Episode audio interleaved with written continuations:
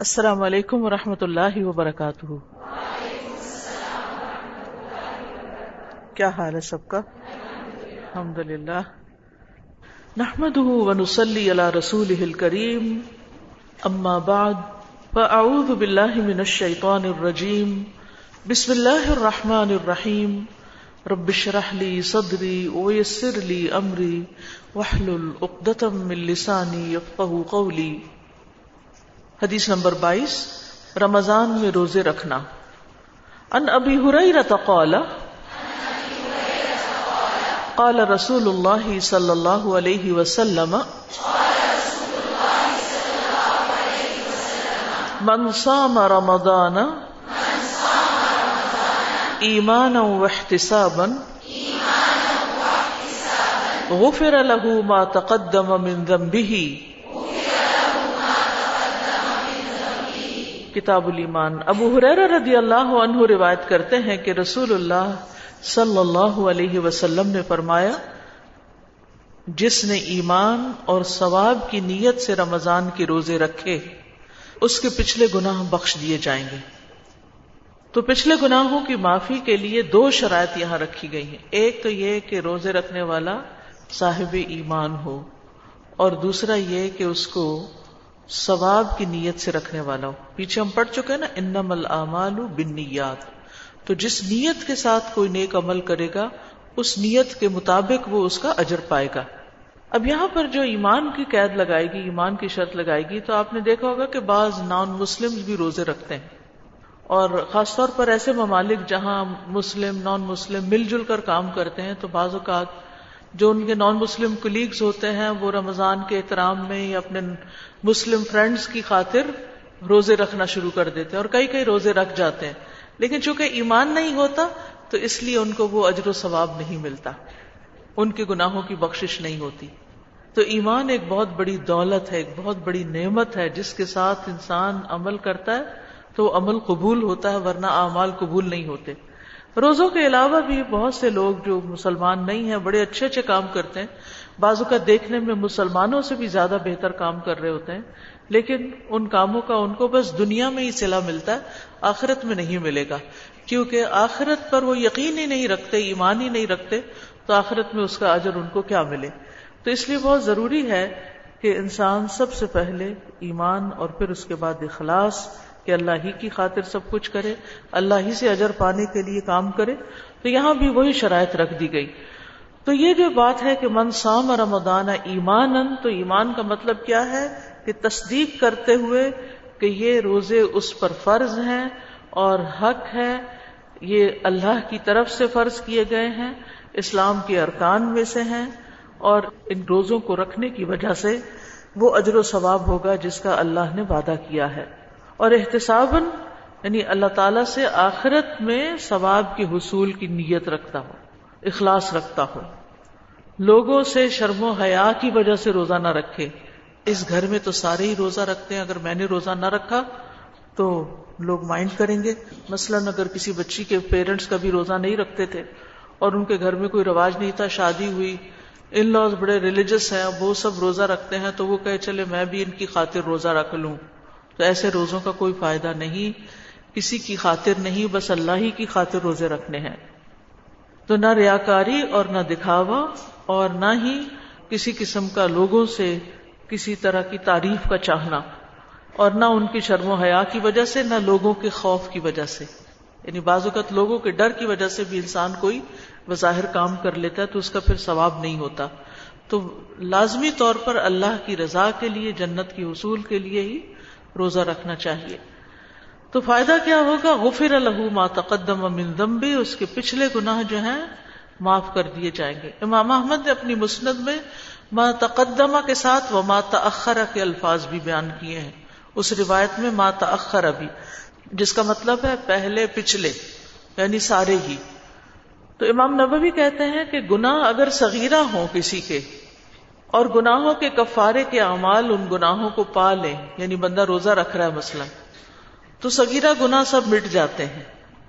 اور اگر کسی کے کبیرہ گنا ہو تو وہ ان کو کم کر دیتے ہیں۔ سارے نہیں مٹتے۔ کبیرہ گناہوں کے کفارے بھی ہیں، اس پر حدیں بھی ہیں اور مختلف معاملے ہیں۔ اور اگر کسی کے گناہ ہی نہ ہو تو یہ وہ کفرات اعمال جو ہیں یعنی جیسے روزہ رکھنا جو ہے یہ جنت میں درجات کی بلندی کا سبب بنتے ہیں۔ ٹھیک ہے؟ تو غفر اللہ ما تقدم من ذنبی ہی میں کیا کچھ آ جائے گا؟ چھوٹے گنا ہوئے تو وہ معاف ہو جائیں گے، بڑے ہوئے تو کم ہو جائیں گے۔ اور اسی طرح اگر کوئی گناہ ہے ہی نہیں کسی کے، تو پھر اس کے درجات بلند ہوں گے۔ تو یہاں بنیادی طور پر روزے دار کے لیے ایک خوشخبری دی گئی ہے۔ روزے دار کو خوشخبری اللہ سبحان تعالیٰ کی اس فرمان میں بھی ہے، جو حدیث قدسی میں آتا ہے۔ کہ ابن آدم کا ہر نیک عمل خود اس کے لیے ہے، سوائے روزے کے، وہ خاص میرے لیے اور میں اس کا بدلہ دوں گا۔ اور پھر روزہ دار کے منہ کی جو بساند ہے، وہ اللہ تعالیٰ کے نزدیک مشک کی خوشبو سے بھی بہتر ہے۔ اور روزے دار کے لیے دو خوشیاں، ایک افطار کے وقت کی اور دوسری جب وہ اپنے رب سے ملاقات کرے گا، تو یہ بھی روزے کے فضائل اور ثواب میں سے ہے کہ وہ اپنے روزے کے ثواب کے ساتھ خوش ہو جائے گا۔ قیامت کے دن روزہ جو ہے، وہ سفارش کرے گا بندے کے حق میں۔ جنت میں لے جانے والا عمل ہے۔ حدیث میں آتا ہے، جو شخص اللہ اور اس کے رسول پر ایمان لائے، نماز قائم کرے اور رمضان کے روزے رکھے، تو اللہ کے ذمے حق ہے کہ اسے جنت میں داخل کرے۔ خواہ وہ اللہ کی راہ میں جہاد کرے یا اسی زمین میں بیٹھا رہے جس میں اس کی پیدائش ہوئی تھی۔ یعنی بعض اوقات ایسا ہوتا ہے کہ انسان کسی نان مسلم کنٹری میں رہ رہا ہوتا ہے اور وہاں پر وہ صرف اپنی ذاتی عبادات ہی کر سکتا ہے۔ تو ایسا شخص اگر اپنے بیسک جو اس کے ریسپانسبلٹیز ہیں ٹورڈز ریلیجن عبادات کے مطابق اگر وہ بھی کر لیتا ہے تو انشاءاللہ اس کے لیے بھی جنت کی راہیں ہموار ہو جائیں گی۔ تو روزہ کوئی معمولی عمل نہیں ہے اور قیامت کے دن روزے دار کا خاص استقبال کیا جائے گا، اس کے لیے باب الریان کھولا جائے گا اور جب روزہ دار اس سے داخل ہو جائیں گے تو دروازہ بند کر دیا جائے گا۔ وہ دروازہ صرف اور صرف روزے داروں کے لیے ہے۔ روزے کے لیے سحری ضروری ہوتی ہے، اس لیے نیکسٹ حدیث سحری سے متعلق ہے۔ ان انس ابن مالک رضی اللہ عنہ قال قال النبی صلی اللہ علیہ وسلم، تسحروا فإن في السحور برکہ۔ کتاب الصوم۔ انس ابن مالک رضی اللہ عنہ روایت کرتے ہیں، نبی کریم صلی اللہ علیہ وسلم نے فرمایا، تم سحری کیا کرو، کیونکہ سحری میں برکت ہوتی ہے۔ برکت کا کیا مطلب ہوتا ہے؟ کسی چیز میں اضافہ ہونا، اور پھر اس میں اس خیر کا دائمی ہونا یعنی سبات اور بقا کے معنوں میں بھی آتا ہے۔ تو سحری میں کئی لحاظ سے برکتیں ہوتی ہیں۔ سب سے پہلی بات تو یہ کہ یہ سنت کی پیروی ہے، اہل کتاب کی مخالفت ہے۔ اہل کتاب کے روزوں میں سحری نہیں ہوتی۔ پھر اسی طرح سحری کے ذریعے عبادت پر قوت حاصل ہوتی ہے۔ انسان کی سستی چلی جاتی ہے، چستی میں اضافہ ہوتا ہے۔ سحری کھا کر ان برے اخلاق کو دور کیا جاتا ہے جن کو بھوک بھڑکا دیتی ہے۔ بھوک میں انسان کے اندر کیا برا اخلاق پیدا ہوتا ہے؟ چڑچڑا پن غصہ۔ تو جب ایک انسان کھا پی لیتا ہے، بچوں کو بھی آپ دیکھیں، ری ری ری کر رہے ہوتے ہیں۔ اگر آپ ان کو فیڈ کر لیتے ہیں تو کیا کرتے ہیں؟ ایک دم اسمائل کرنے لگتے ہیں۔ تو پہلے وہ بد اخلاقی دکھا رہے ہوتے ہیں، اب انہیں کچھ کھانے پینے کو مل گیا تو خوش ہو گئے۔ تو یہ وہ جو بچپن میں انسان دیکھتا ہے نا، وہ اصلی حالت ہوتی ہے۔ انسان کی بڑے ہو کر تو اپنے اوپر ہم بہت سے کور ڈال لیتے ہیں۔ تو انسان کو جب بھوک لگی تو اسے اور کوئی بات سجھائی نہیں دیتی، اس کا موڈ آف ہوتا ہے۔ تو اس لیے سحری کھا کے جو روزہ رکھتا ہے تو اس کا پھر روزہ رکھ کے موڈ آف نہیں ہوتا۔ پھر اسی طرح سحری صدقے کا سبب بنتی ہے۔ اس کے ذریعے ان لوگوں پہ صدقہ کیا جاتا ہے جو اس وقت سوال کرتے ہیں۔ بعض فقیر سحری کے وقت مانگنے بھی آ جاتے ہیں۔ پھر اسی طرح اگر سحری کے وقت لوگ آپ کے پاس جمع ہے یا آپ کہیں پر اوروں کے لیے سحری بھجوا دیتے ہیں، تو آپ کا کھانا کھا کے جو لوگ روزہ رکھتے ہیں، وہ اس کا ثواب بھی آپ کو ملتا ہے۔ پھر اسی طرح سحری کے وقت اٹھتے ہیں تو اس وقت کچھ ذکر کی توفیق بھی ہو جاتی ہے، دعا بھی کر لیتا ہے انسان، تو وہ دعاؤں کی قبولیت کا وقت ہوتا ہے۔ پھر اسی طرح اگر کوئی شخص سوتے ہوئے نیت کرنا بھول جائے، تو سحری کے وقت اٹھنا نیت کو تازہ کر دیتا ہے۔ تو اس لیے سحری کے بہت سے فائدے ہیں۔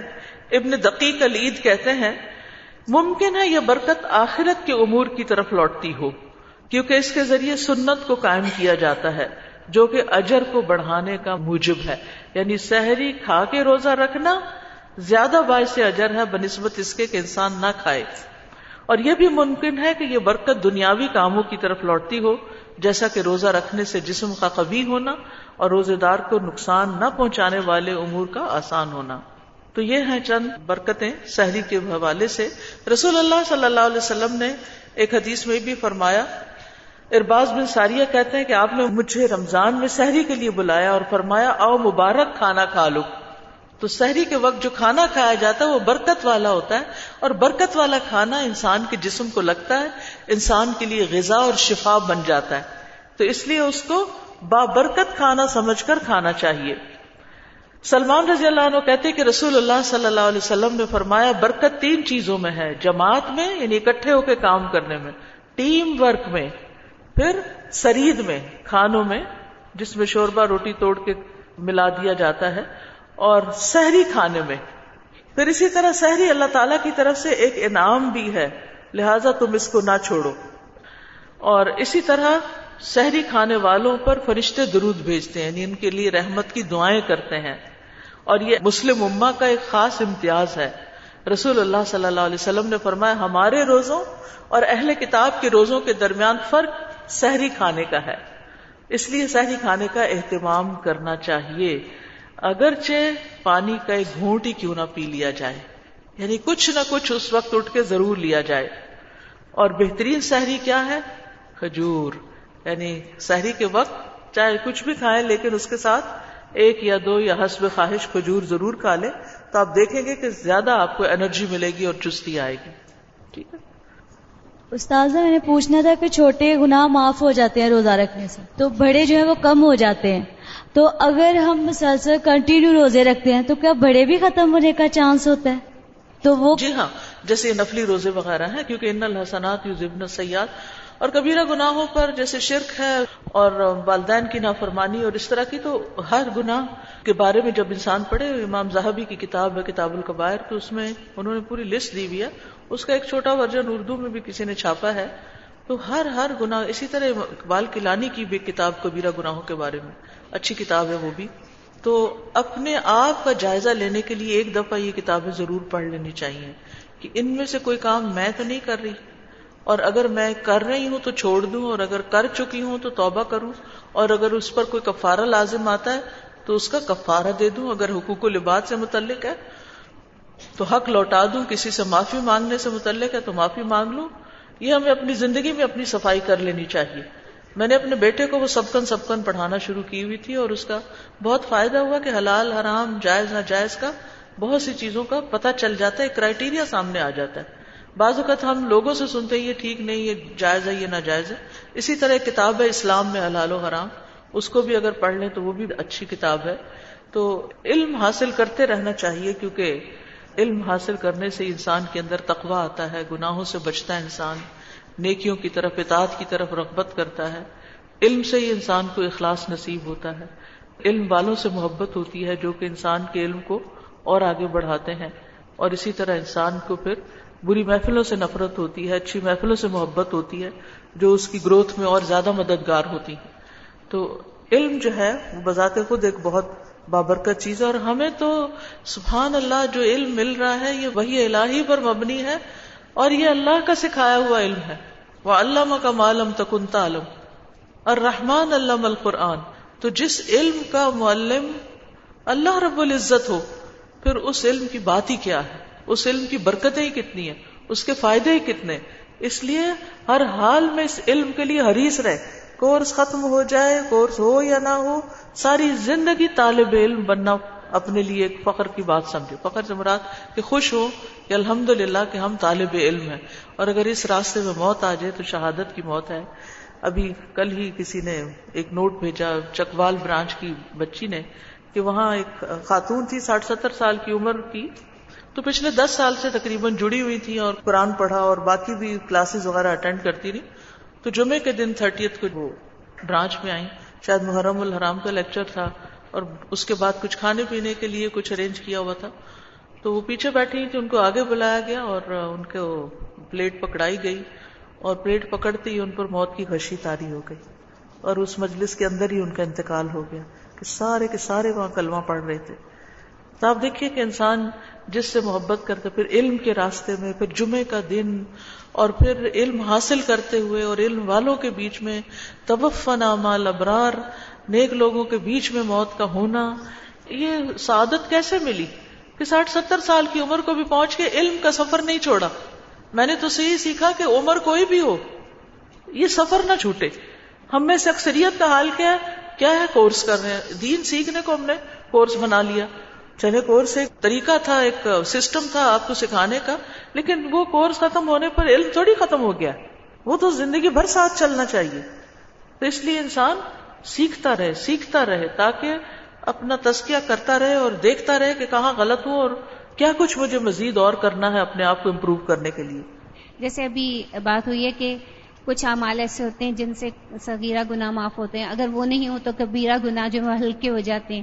اور پھر اگر یہ دونوں بھی نہیں ہوں تو پھر جنت کے درجات بلند ہوتے ہیں۔ تو ہمارے تو صغیرہ گناہ بھی ہیں، کبیرہ بھی، اللہ تعالیٰ معاف کرے، تو کیا جنت کے درجات کی بلندی ہمارے لیے پھر وہ اور زیادہ کریں گے زیادہ اور روزے رکھے تو پھر انشاءاللہ اس درجے کو بھی پہنچ جائیں گے۔ کیونکہ اسٹیپ بائی اسٹیپ ہی ہے نا، ہر چیز کٹھی تو نہیں ہو سکتی۔ اور میں آج جب صبح تیار کر رہی تھی لیکچر تو میں اتنی حیران ہو رہی تھی۔ میں کہتی سبحان اللہ اللہ کی شان ہے۔ کہ رمضان کا مہینہ تو نہیں، لیکن رمضان کے بعد سب سے افضل روزے جو ہیں وہ محرم کے روزے ہیں۔ اور ہمارا یہ روزوں کا تذکرہ جو ہے وہ تازہ ہو گیا ہے۔ اس مہینے میں اللہ تعالیٰ ہمیں سب کو توفیق دے کہ ہم زیادہ سے زیادہ روزے رکھ سکیں تو کم از کم ایک شعور کے ساتھ اور ایک ثواب کی نیت سے رکھے کیونکہ ہم بعض اوقات روزہ رکھ لیتے ہیں لیکن ہمیں بھولا ہوا ہوتا کہ ہم نے کیوں رکھا ہے۔ بس رکھ لیا کیونکہ دن تھا آج روزہ رکھنے کا یا مہینہ تھا روزے کا۔ حدیث نمبر چوبیس۔ رمضان میں قیام۔ ان ابھی ہرئی رہتا ان رسول اللہ صلی اللہ علیہ وسلم قال۔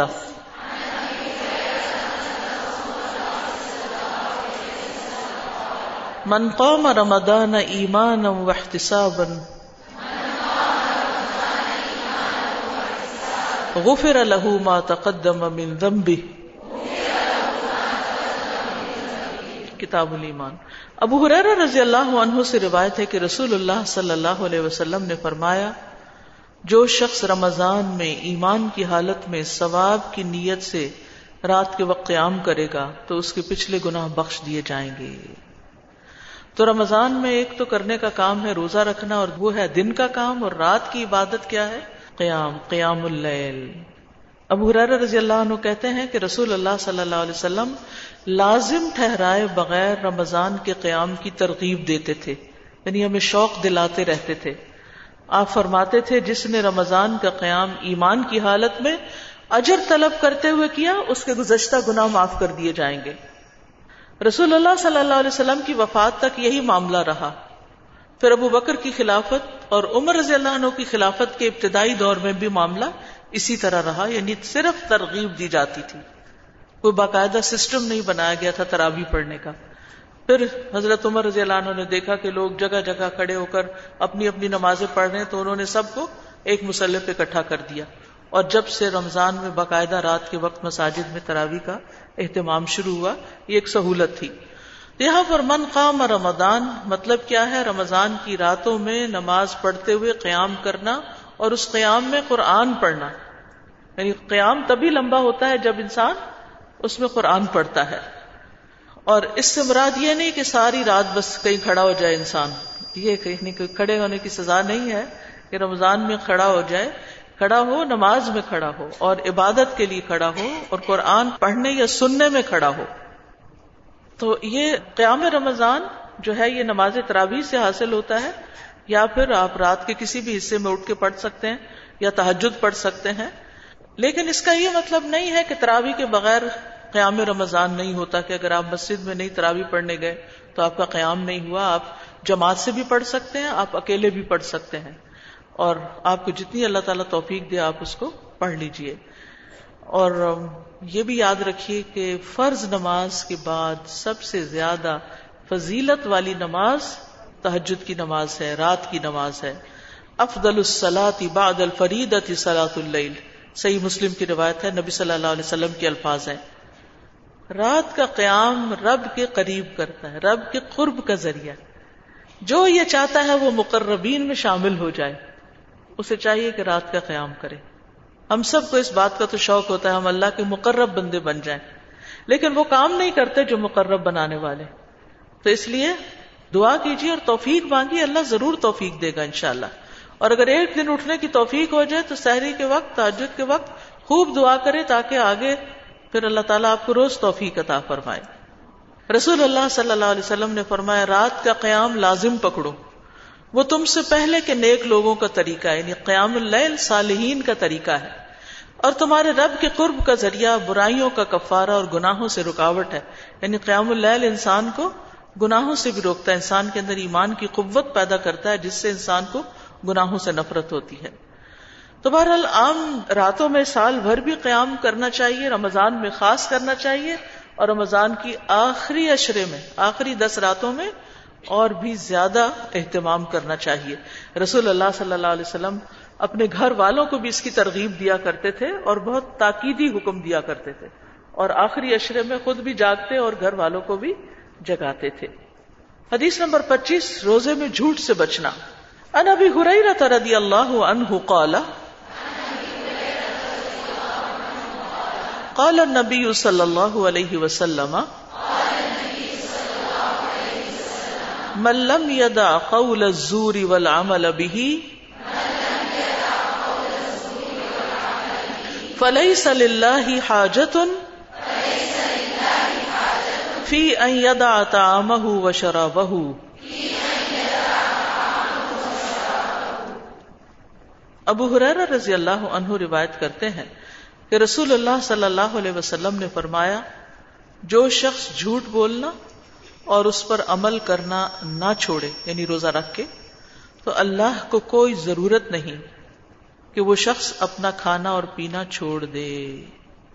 یعنی جو شخص روزہ تو رکھ لیتا ہے، حلال کھانا پینا چھوڑ دیتا ہے، لیکن حرام کاموں کا ارتکاب نہیں چھوڑتا تو ایسے شخص کے روزے کا فائدہ کوئی نہیں۔ امام بخاری کی ایک اور روایت میں زور کے ساتھ جہل کا لفظ بھی آتا ہے۔ اور ابن حجر فت الباری میں کہتے ہیں کہ زور سے مراد جھوٹ ہے۔ ملا علی القاری جو شارح بخاری ہیں وہ کہتے ہیں زور سے مراد باطل کام ہے، گناہ کا کام۔ یعنی جو روزہ رکھ کے گناہ نہیں چھوڑتا، خالی جھوٹ بولنا نہیں بلکہ گناہ نہیں چھوڑتا۔ اور تیبی کہتے ہیں کہ زور سے مراد جھوٹ اور بہتان ہے۔ بہتان یعنی دوسرے پر بہتان لگانا۔ روزہ رکھ کے تو غیبت اور بہتان، زنا کا الزام، گالی گلوچ لان تان کرنا، لانت ملامت کرنا اور اس طرح کی دیگر باتیں نہیں چھوڑتا۔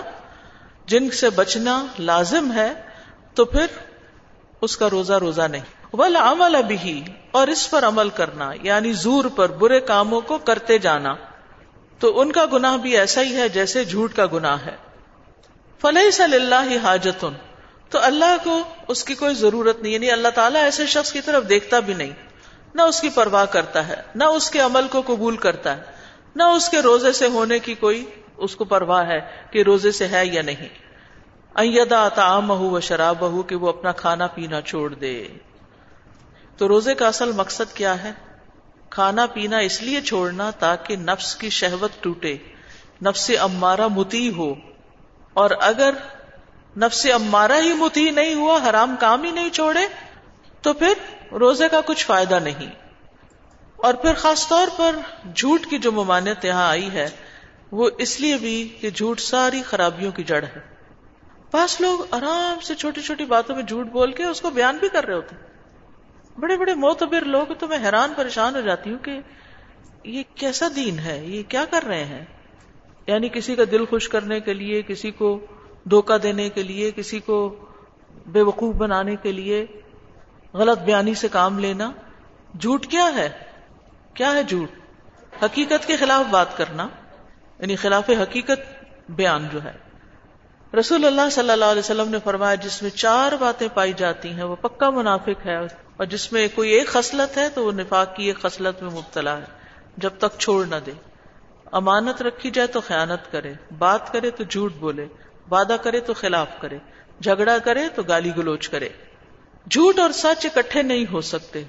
حدیث میں آتا مسند احمد کی روایت ہے، لا سد کو بلکہ جمی ان پھر اسی طرح مذاق میں بھی جھوٹ بولنے کی ممانت ہے۔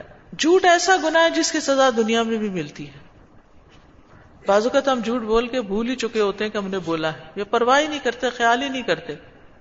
اور کسی مشکل میں جا پھنستے ہیں۔ تو ہمیں کچھ یاد نہیں ہوتا کہ یہ مشکل کیوں آئی۔ تو اللہ تعالیٰ سے ہمیں دعا کرنی چاہیے کہ اللہ ہمیں گناہ یاد کروا دے۔ بعض گناہ جو ہم کر کے بھول چکے۔ اچھا گناہ کا فلسفہ یہ ہے کہ ضروری نہیں ہوتا کہ جس وقت آپ گناہ کریں اسی وقت کچھ آمد آ جائے۔ کبھی ایسا بھی ہوتا ہے کہ آپ نے ادھر کسی کے ساتھ زیادتی کی، ادھر آپ کے ساتھ کوئی کر رہا تھا آپ ادھر اپنے والدین کے ساتھ بدتمیزی کرتے ہیں، ادھر آپ کی اولاد آپ کے ساتھ اس سے بڑھ کے بدتمیزی کر رہی ہوتی۔ ہے یہ بھی ہوتا ہے۔ لیکن بعض اوقات ایسا نہیں ہوتا۔ کسی کا کال تھا کہ بعض گناہوں کی سزا بیس بیس سال کے بعد بھی ملتی۔ ایک میں کسی کا کال پڑھ رہی تھی کہ وہ کسی تکلیف میں مبتلا ہوئے تو کہنے لگے، مجھے یاد آ گیا کہ یہ میرے اس گناہ کی سزا ہے جو میں نے چالیس سال پہلے کیا تھا۔ تو ایسے لوگوں کو جن کا تقوی ہوتا ہے، اللہ تعالیٰ یاد بھی کروا دیتے ہیں، دکھا بھی دیتے ہیں سجھاؤ بھی دیتے ہیں، بتا بھی دیتے ہیں۔ اور پھر مسلسل جھوٹ بولنا تو ایسا شخص اللہ کے یہاں کذاب ہی لکھا جاتا ہے۔ اس کا شمار تو جھوٹوں میں ہوتا ہے۔ اور وہ اللہ تعالیٰ کی رحمت سے محروم ہو جاتا ہے۔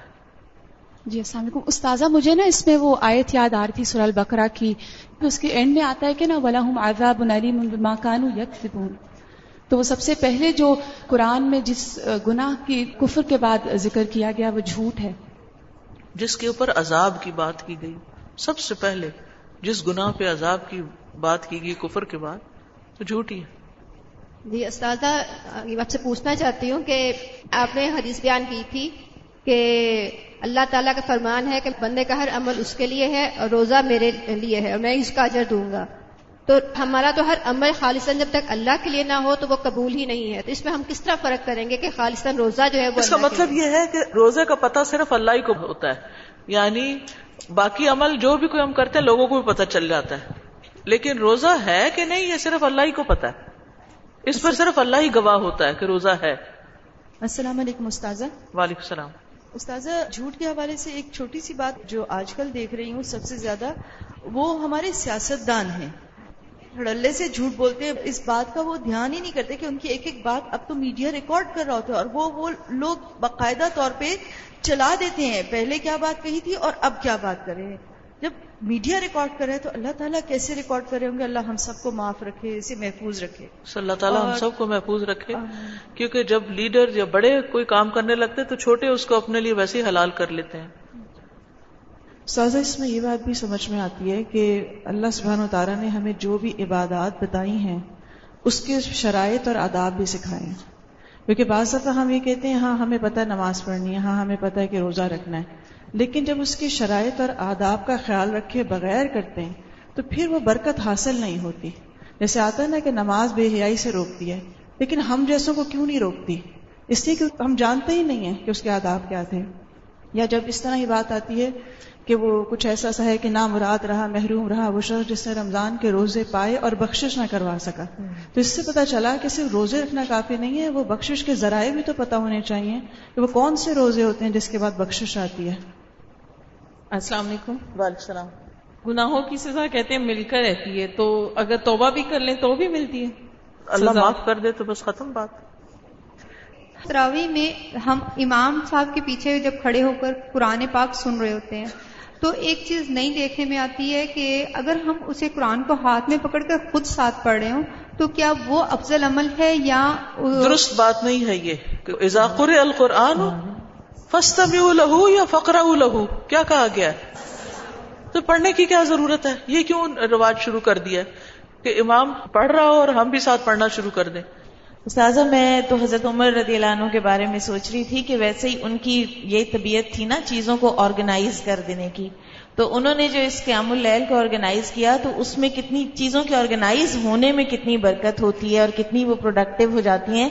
کہ اتنے سو سال سے پوری امت پھر اتنا قیام اللیل کر پاتی ہے ورنہ جو اب ہمارا حال ہے ہم اگر اکیلے میں ہی پڑھنا ہوتا تو بہت سے لوگ نہ پڑھ پاتے۔ بالکل کیونکہ جماعت میں برکت ہے۔ اور دوسری بات یہ ہے کہ نبی صلی اللہ علیہ وسلم کے زمانے میں صحابہ کرام رسول اللہ صلی اللہ علیہ وسلم ان کی ایک ایک رکت کی جو طوالت تھی وہ آج کل کی جی۔ جو رکتیں ہیں ان کی طوالت سے بہت مختلف۔ تو یہ آٹھ اور بیس کی گنتی میں پڑھ کر تو شاید وہ ہم اس نماز طوالت سے کم رہ جاتے اصل روح سے پیچھے چلے گئے۔ یعنی آپ صلی اللہ علیہ وسلم کا قیام ایسا ہوتا تھا کہ آپ کے پاؤں مبارک متورم ہو جاتے تھے پٹ جاتے تھے اتنا لمبا قیام کرتے تھے۔ اور ہماری سارا فوکس رکاتوں پہ ہوتا ہے کہ زیادہ زیادہ گنتی پوری کر لیں۔